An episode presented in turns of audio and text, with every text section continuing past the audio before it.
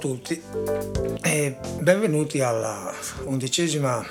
puntata che poi in realtà è la seconda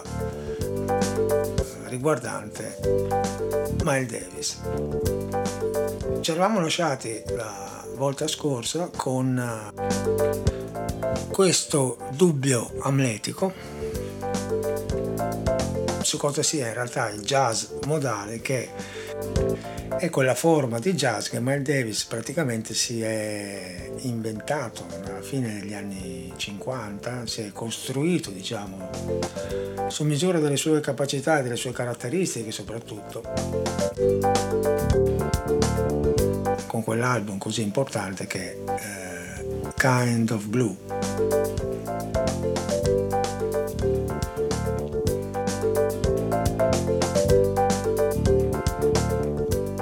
Intanto c'è da dire che ehm, Miles Davis si è presentato alla, così,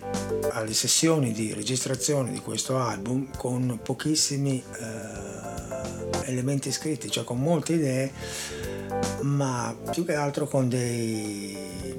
canovacci, non c'era niente di particolarmente eh, definito e questo è un altro degli aspetti che caratterizzeranno uh, molta della produzione di Miles Davis da lì uh, in poi.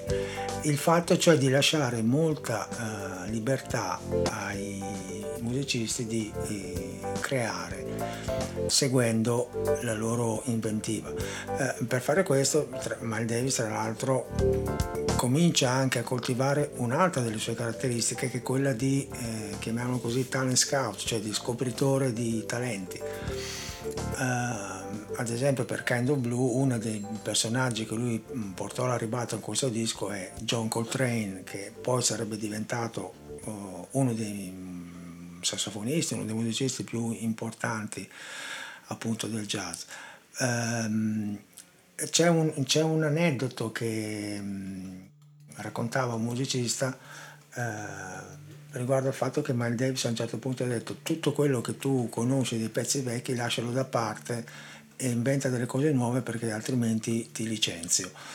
Eh, questa è un'altra cosa abbastanza indicativa del modo di, di procedere di Miles Davis. Comunque lui si presenta in questa uh, sessione di uh, registrazione mh, verso la fine degli anni 50, nel 1959, e insieme a, a un pianista mh, bravissimo come Bill Evans, uh, contrabbassista Paul Chambers, Jimmy Cobb alla batteria e appunto John Coltrane al sassofono. Allora, per provare a capire cos'è questa rivoluzione che lui ha creato, cioè questo jazz modale, bisogna un attimino fare un passettino indietro e, e ripensare a quando abbiamo parlato del bebop, no? Cioè bebop, musica molto uh, articolata, molto veloce, con una struttura armonica eh, che si, molto densa, molto fitta, con accordi 2, 3, 4, a volte anche 4 accordi per misura, comunque 2 come diciamo regola e quando non sono due ma ne è uno solo la difficoltà viene comunque enfatizzata dal fatto che eh, la, velocità è molto elevata per cui eh, insomma una struttura armonica molto, molto densa. Nel jazz modale tutto questo non c'è, cioè la cosa si semplifica tantissimo. Um, il disco Kind of Blue si apre con un brano um, che si intitola appunto So What eh, del quale avevo fatto sentire un pezzettino uh, la volta scorsa, riferito un po' al suono, che vi faccio adesso risentire un attimo mm, per cercare di, di, di parlare appunto di questa, uh, questo jazz modale. Eccolo qua.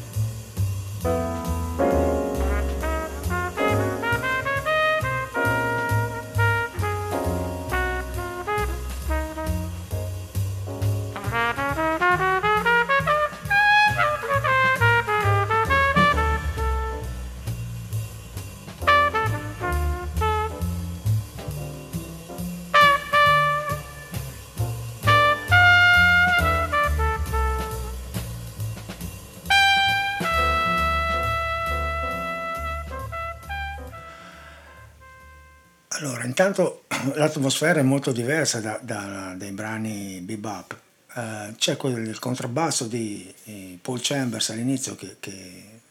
esegue il tema, contrappuntato da, dai fiati, poi a un certo punto parte il, l'assolo di Miles Davis. Questo assolo è intanto da un punto di vista così eh, melodico è fatto di, di frasi che hanno un respiro tra di loro, cioè molto melodiche, non, non dense, non frenetica, anche perché il, la, la, velocità è, non, è, eh, non, è, elevata. Ma questa cosa qua, questo modo di fraseggiare eh, di Miles Davis è, è, possibile anche perché da un punto di vista eh, armonico, dal punto di vista degli accordi, sotto in sostanza eh, succede veramente poco, nel senso che ci sono in pratica due accordi sui quali tutto il brano è, è strutturato. Il brano in pratica è una, ha una struttura eh, di 32 battute A, A, B, A, il che vuol dire che la prima parte A, che dura 8 battute, viene ripetuta eh, più o meno uguale, la parte B di 8 battute è diversa e nelle ultime 8 battute si ritorna praticamente alla uh, struttura della, delle prime due A, A, B, A. Uh,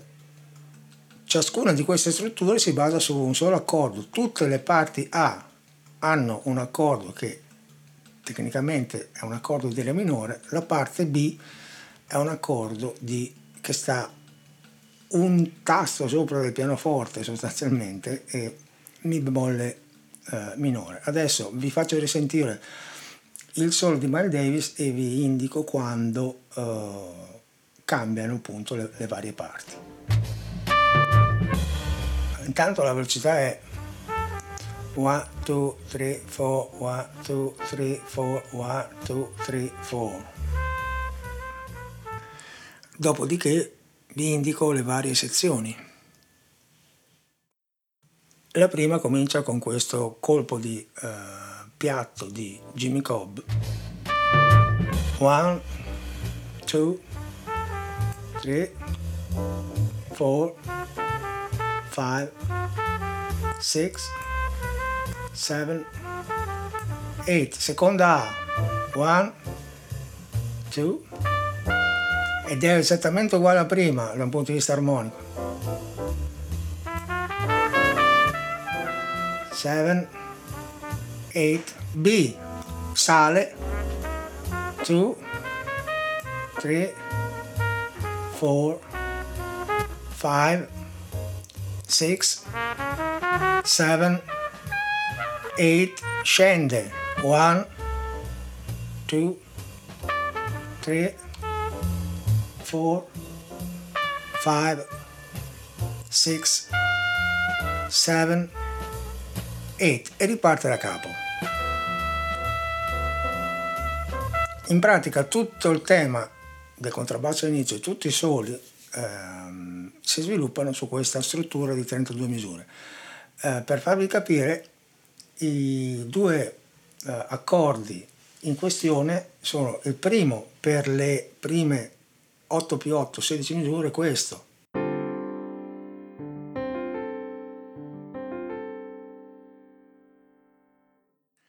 che è l'accordo appunto di eh, Re minore. L'altro che sale praticamente eh, un semitono sopra, cioè in sostanza sul pianoforte si sposta tutto di un tasto in avanti, che è l'accordo di Mi bemolle minore per la parte B, che è questo.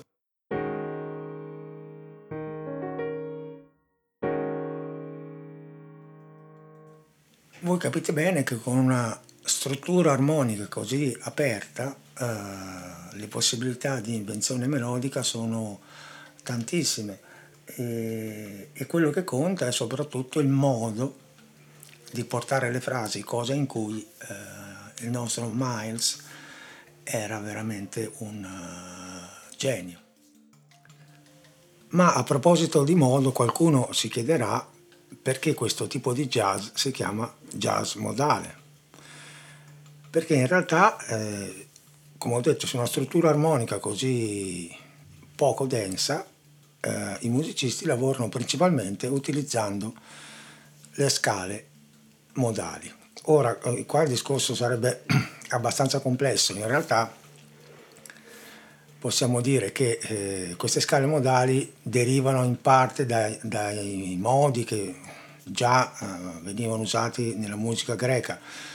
Dopodiché, durante il periodo barocco, questi modi sono stati ristudiati, c'è stato un po' di confusione per cui si è invertito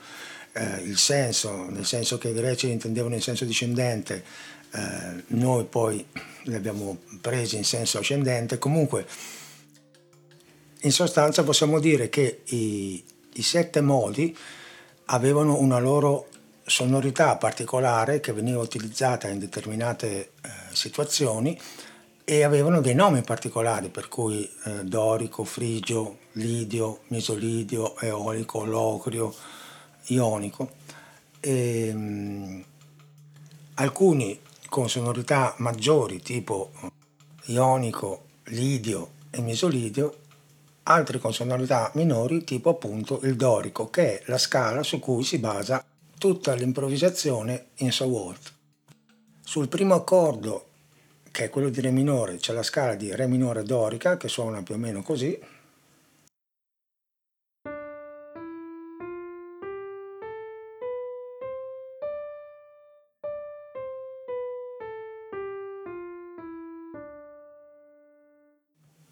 Ecco, spiegato in maniera molto mm, basilare, non dite a nessuno che ve l'ho detta così, è in pratica sul pianoforte suonare tutti i tasti bianchi che vanno da Re a un altro Re. Sul secondo accordo, che è quello di Mi bemolle minore, si usa la stessa scala spostata tutta avanti di un tasto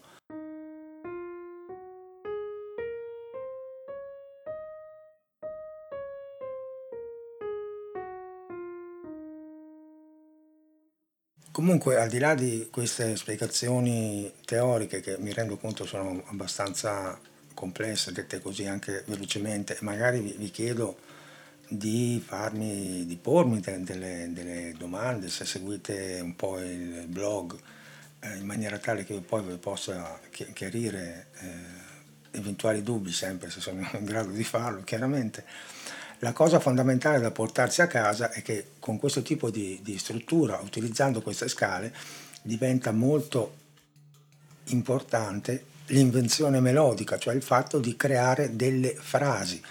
perché eh, l'utilizzo di scale non basate su una struttura armonica molto densa permette di essere più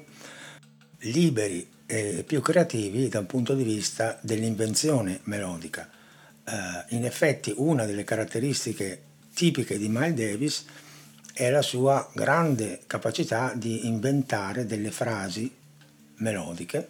nelle quali c'è molto spesso la componente dell'attesa e di quello che succederà. E l'ascoltatore deve essere, come dicevamo molte molliche fa, un ascoltatore attivo perché deve interpolare sostanzialmente le, le cose che Miles Davis accenna ma poi lascia nel quasi cadere eh, nel, nel vuoto in pratica. Questa cosa succede sia nei brani mh, da un punto di vista armonico più aperti come, come So What, eh, ma anche nei brani un po' più densi come la bellissima ballad uh, Blue and Green, ritroviamo lo stesso concetto, lo stesso modo di fraseggiare. Eccola qua.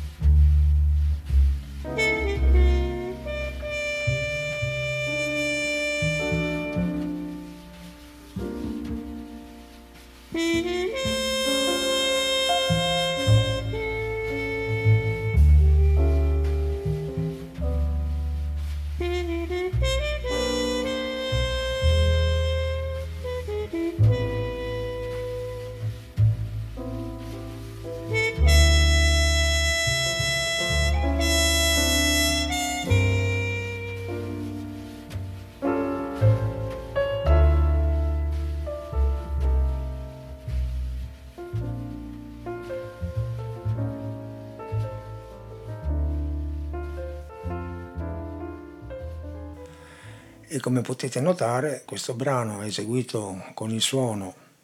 della tromba con la sordina che ormai avete capito che è marchio, uno dei marchi di fabbrica di Miles Davis. E tutto questo disco Kind of Blue, tra l'altro la copertina anche quel colore lì, è proprio tutto improntato su queste le mille sfumature di, di, di questo colore, le mille sfumature di questo modo di, di suonare che è completamente diverso rispetto a prima. Non virtuosistico da un punto di vista pirotecnico, ma virtuosistico da un punto di vista della scelta del, delle note, dalla cura del suono che caratterizza tutti i musicisti che, che suonano in questo disco. Cioè, Bill Evans è un pianista strepitoso, John Coltrane appunto diventerà poi un sassofonista e già lo era lì, estremamente importante, anche Jimmy Cobb e Paul Chamberlain, insomma ehm, è una, un gruppo, una situazione veramente ehm, ideale. Come vi dicevo l'altra volta, Jimmy Cobb in un'intervista ha detto avremmo potuto, Miles Davis avrebbe potuto andare avanti anni a suonare i brani di Kind of Blue, ma nel momento in cui questo modo di, di, di suonare comincia così a diventare mainstream, ecco che Miles Davis inizia a modificare la sua rotta. Prima di cambiarla definitivamente eh, ha dovuto comunque cambiare il quintetto perché John Coltrane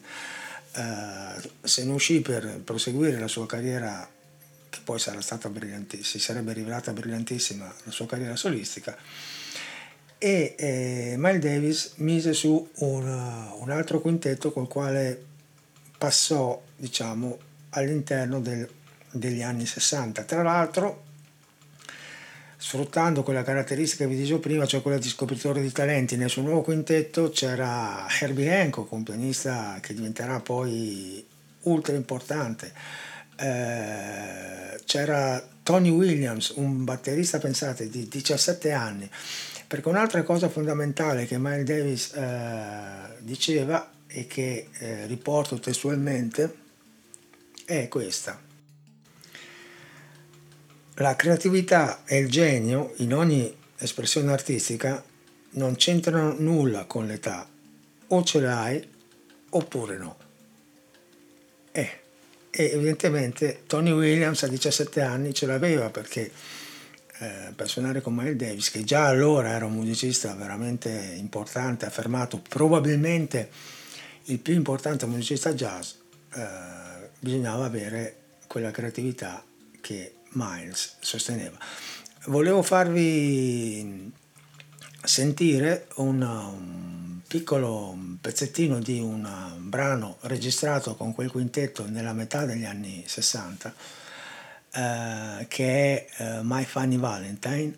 um, perché è abbastanza significativo, molto significativo secondo me. Eccolo qua.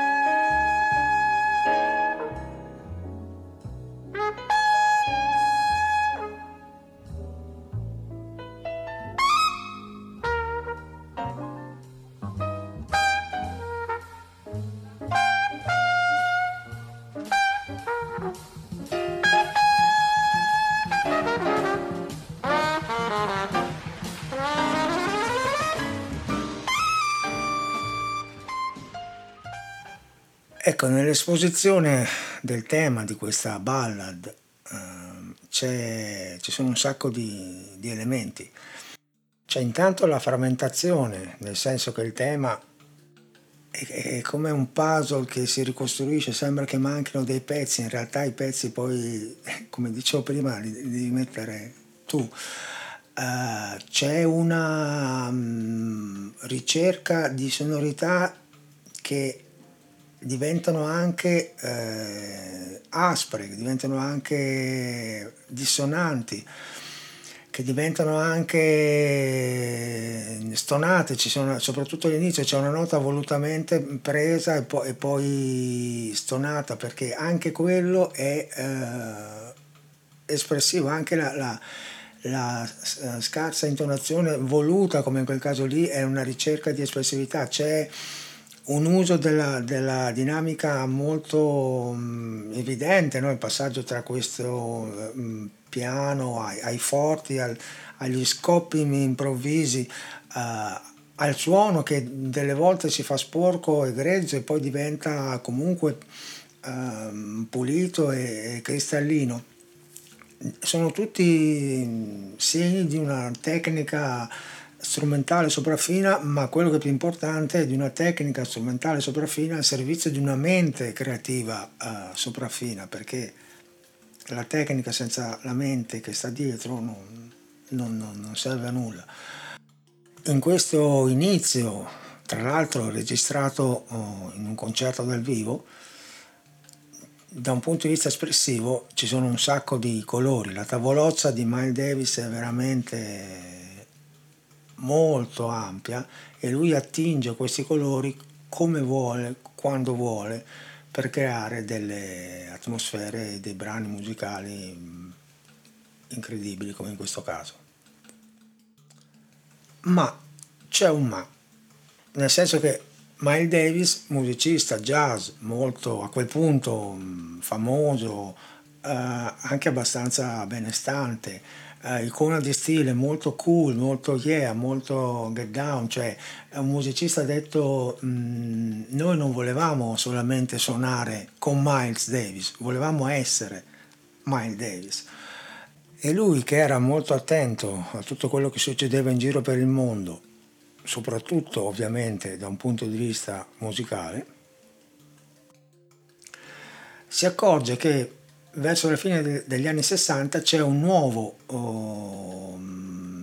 fenomeno che sta prendendo piede e che è eh, il rock. E si accorge che eh, ci sono questi musicisti, quelli che chiama questi cappelloni incapaci, con la cattiveria che lo contraddistingueva spesso, lui eh, sostanzialmente ha sempre detto che i, i rockettari sono dei musicisti incapaci e, e, i bianchi sono dei musicisti incapaci, salvo poi contornarsi tantissimo di musicisti bianchi, perché un conto erano le cose che dicevano, un conto poi era, lui sapeva benissimo com'era la, la faccenda, cioè non c'erano distinzioni di colore di pelle, uno è bravo, uno non è bravo, indipendentemente dal colore della pelle che ha, ovviamente.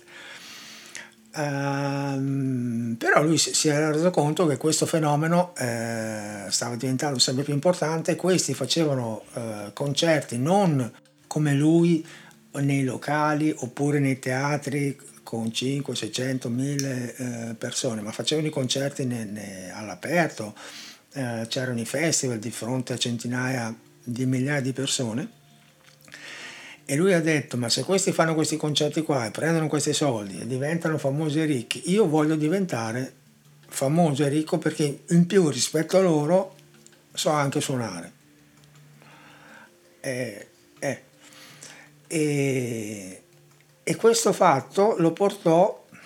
a creare un'altra um, rivoluzione nella, nell'ambito de, della musica jazz con l'avvento del cosiddetto jazz rock, che è proprio un marchio di fabbrica, uno dei tanti marchi di fabbrica di Miles Davis. Eh, la cosa avvenne alla fine degli anni 60, un po' anche per merito di eh, Betty Davis che lui aveva conosciuto, che era una cantante eh, che inventò praticamente la fusion, cioè l'insieme, eh, un genere che era un po' l'insieme di, di, di tanti generi, che lo presentò a gruppi molto in voga in quel periodo, tipo Sly e Family Stone, che tra l'altro hanno partecipato al festival di Woodstock, che lo introdusse anche a Jimi Hendrix, o meglio, non so se è stato Miles Davis a essere introdotto Jimi Hendrix o Jimi Hendrix a essere introdotto Miles Davis perché comunque trattasi di due personaggi veramente importanti ma in ogni caso si sono conosciuti e, e c'era la possibilità uh, Miles Davis voleva fare per esempio un disco con Jimi Hendrix. Poi questa cosa è saltata perché Jimi Hendrix uh, nel settembre del 1970 purtroppo è morto. Ma in ogni caso Miles Davis voleva diventare eh, era già famoso, voleva, voleva diventare ricco. E il modo, secondo lui, migliore per poter diventare ricco era quello di traghettare il jazz verso il rock. Uno dei primi passi fu, compiuti, fu compiuto nel 1969 con la pubblicazione di un album il cui titolo era In a Silent Way, ehm, che vede Ehm, come line up, così si dice, cioè come nella formazione, eh, vede per esempio la comparsa della chitarra elettrica eh, suonata da John McLaughlin, John come John e McLaughlin, Mac come Mac e Laughlin come L-A-U-G-H Lin e comunque ve l'ho andata a cercare perché è difficilissimo da pronunciare, musicista bravissimo,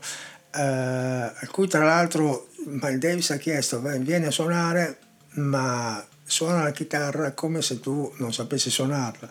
E questo è un altro de- de- degli aneddoti veri, eh, perché l'ha raccontato lui stesso.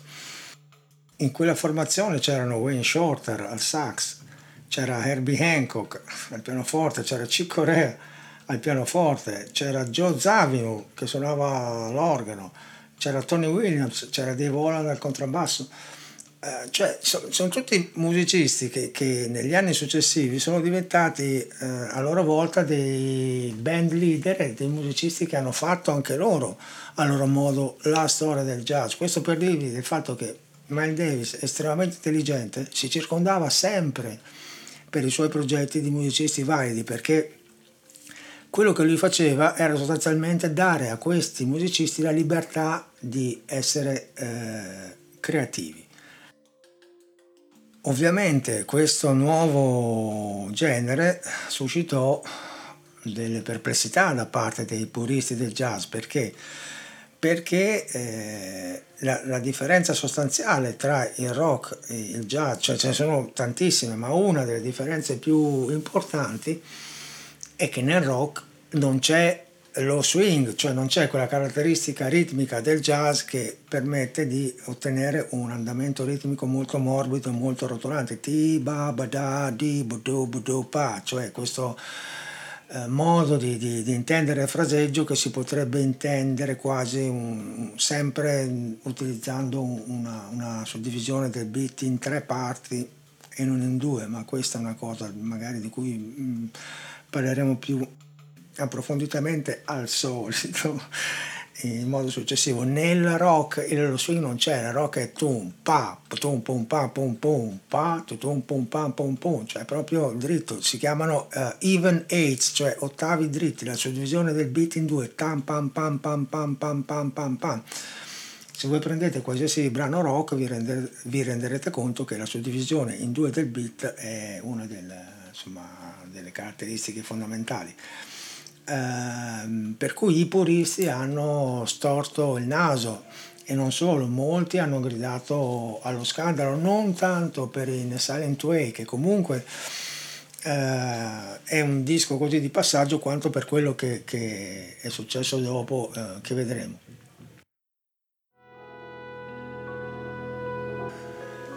Per dirvi il tipo di disco, cioè a un certo punto c'è questo brano molto calmo, tranquillo, che si intitola appunto In a Silent Way, ehm, di cui stiamo ascoltando la coda, sostanzialmente, un brano composto da Joe Zavino, e poi parte questo ritmo molto più massiccio, molto più evidente.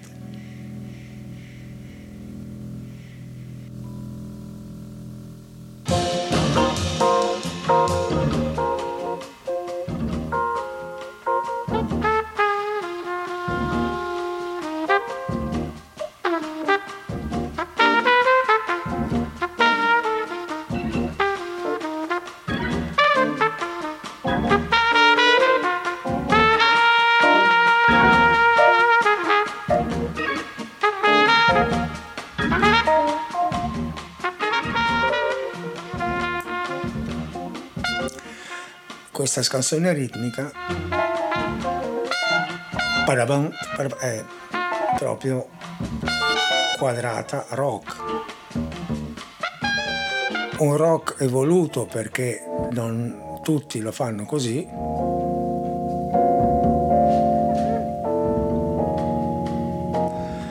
poi c'è l'uso degli strumenti elettrici, tipo il pianoforte elettrico,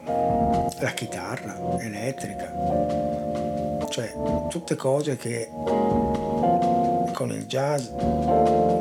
c'entravano un po' a fatica, con, con l'idea del jazz che c'era, no? di una forma d'arte che in realtà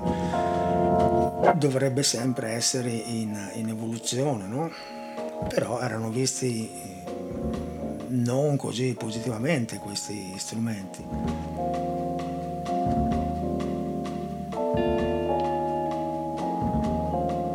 Questo proposito c'è da dire che ad esempio nella versione di My Funny Valentine che abbiamo ascoltato prima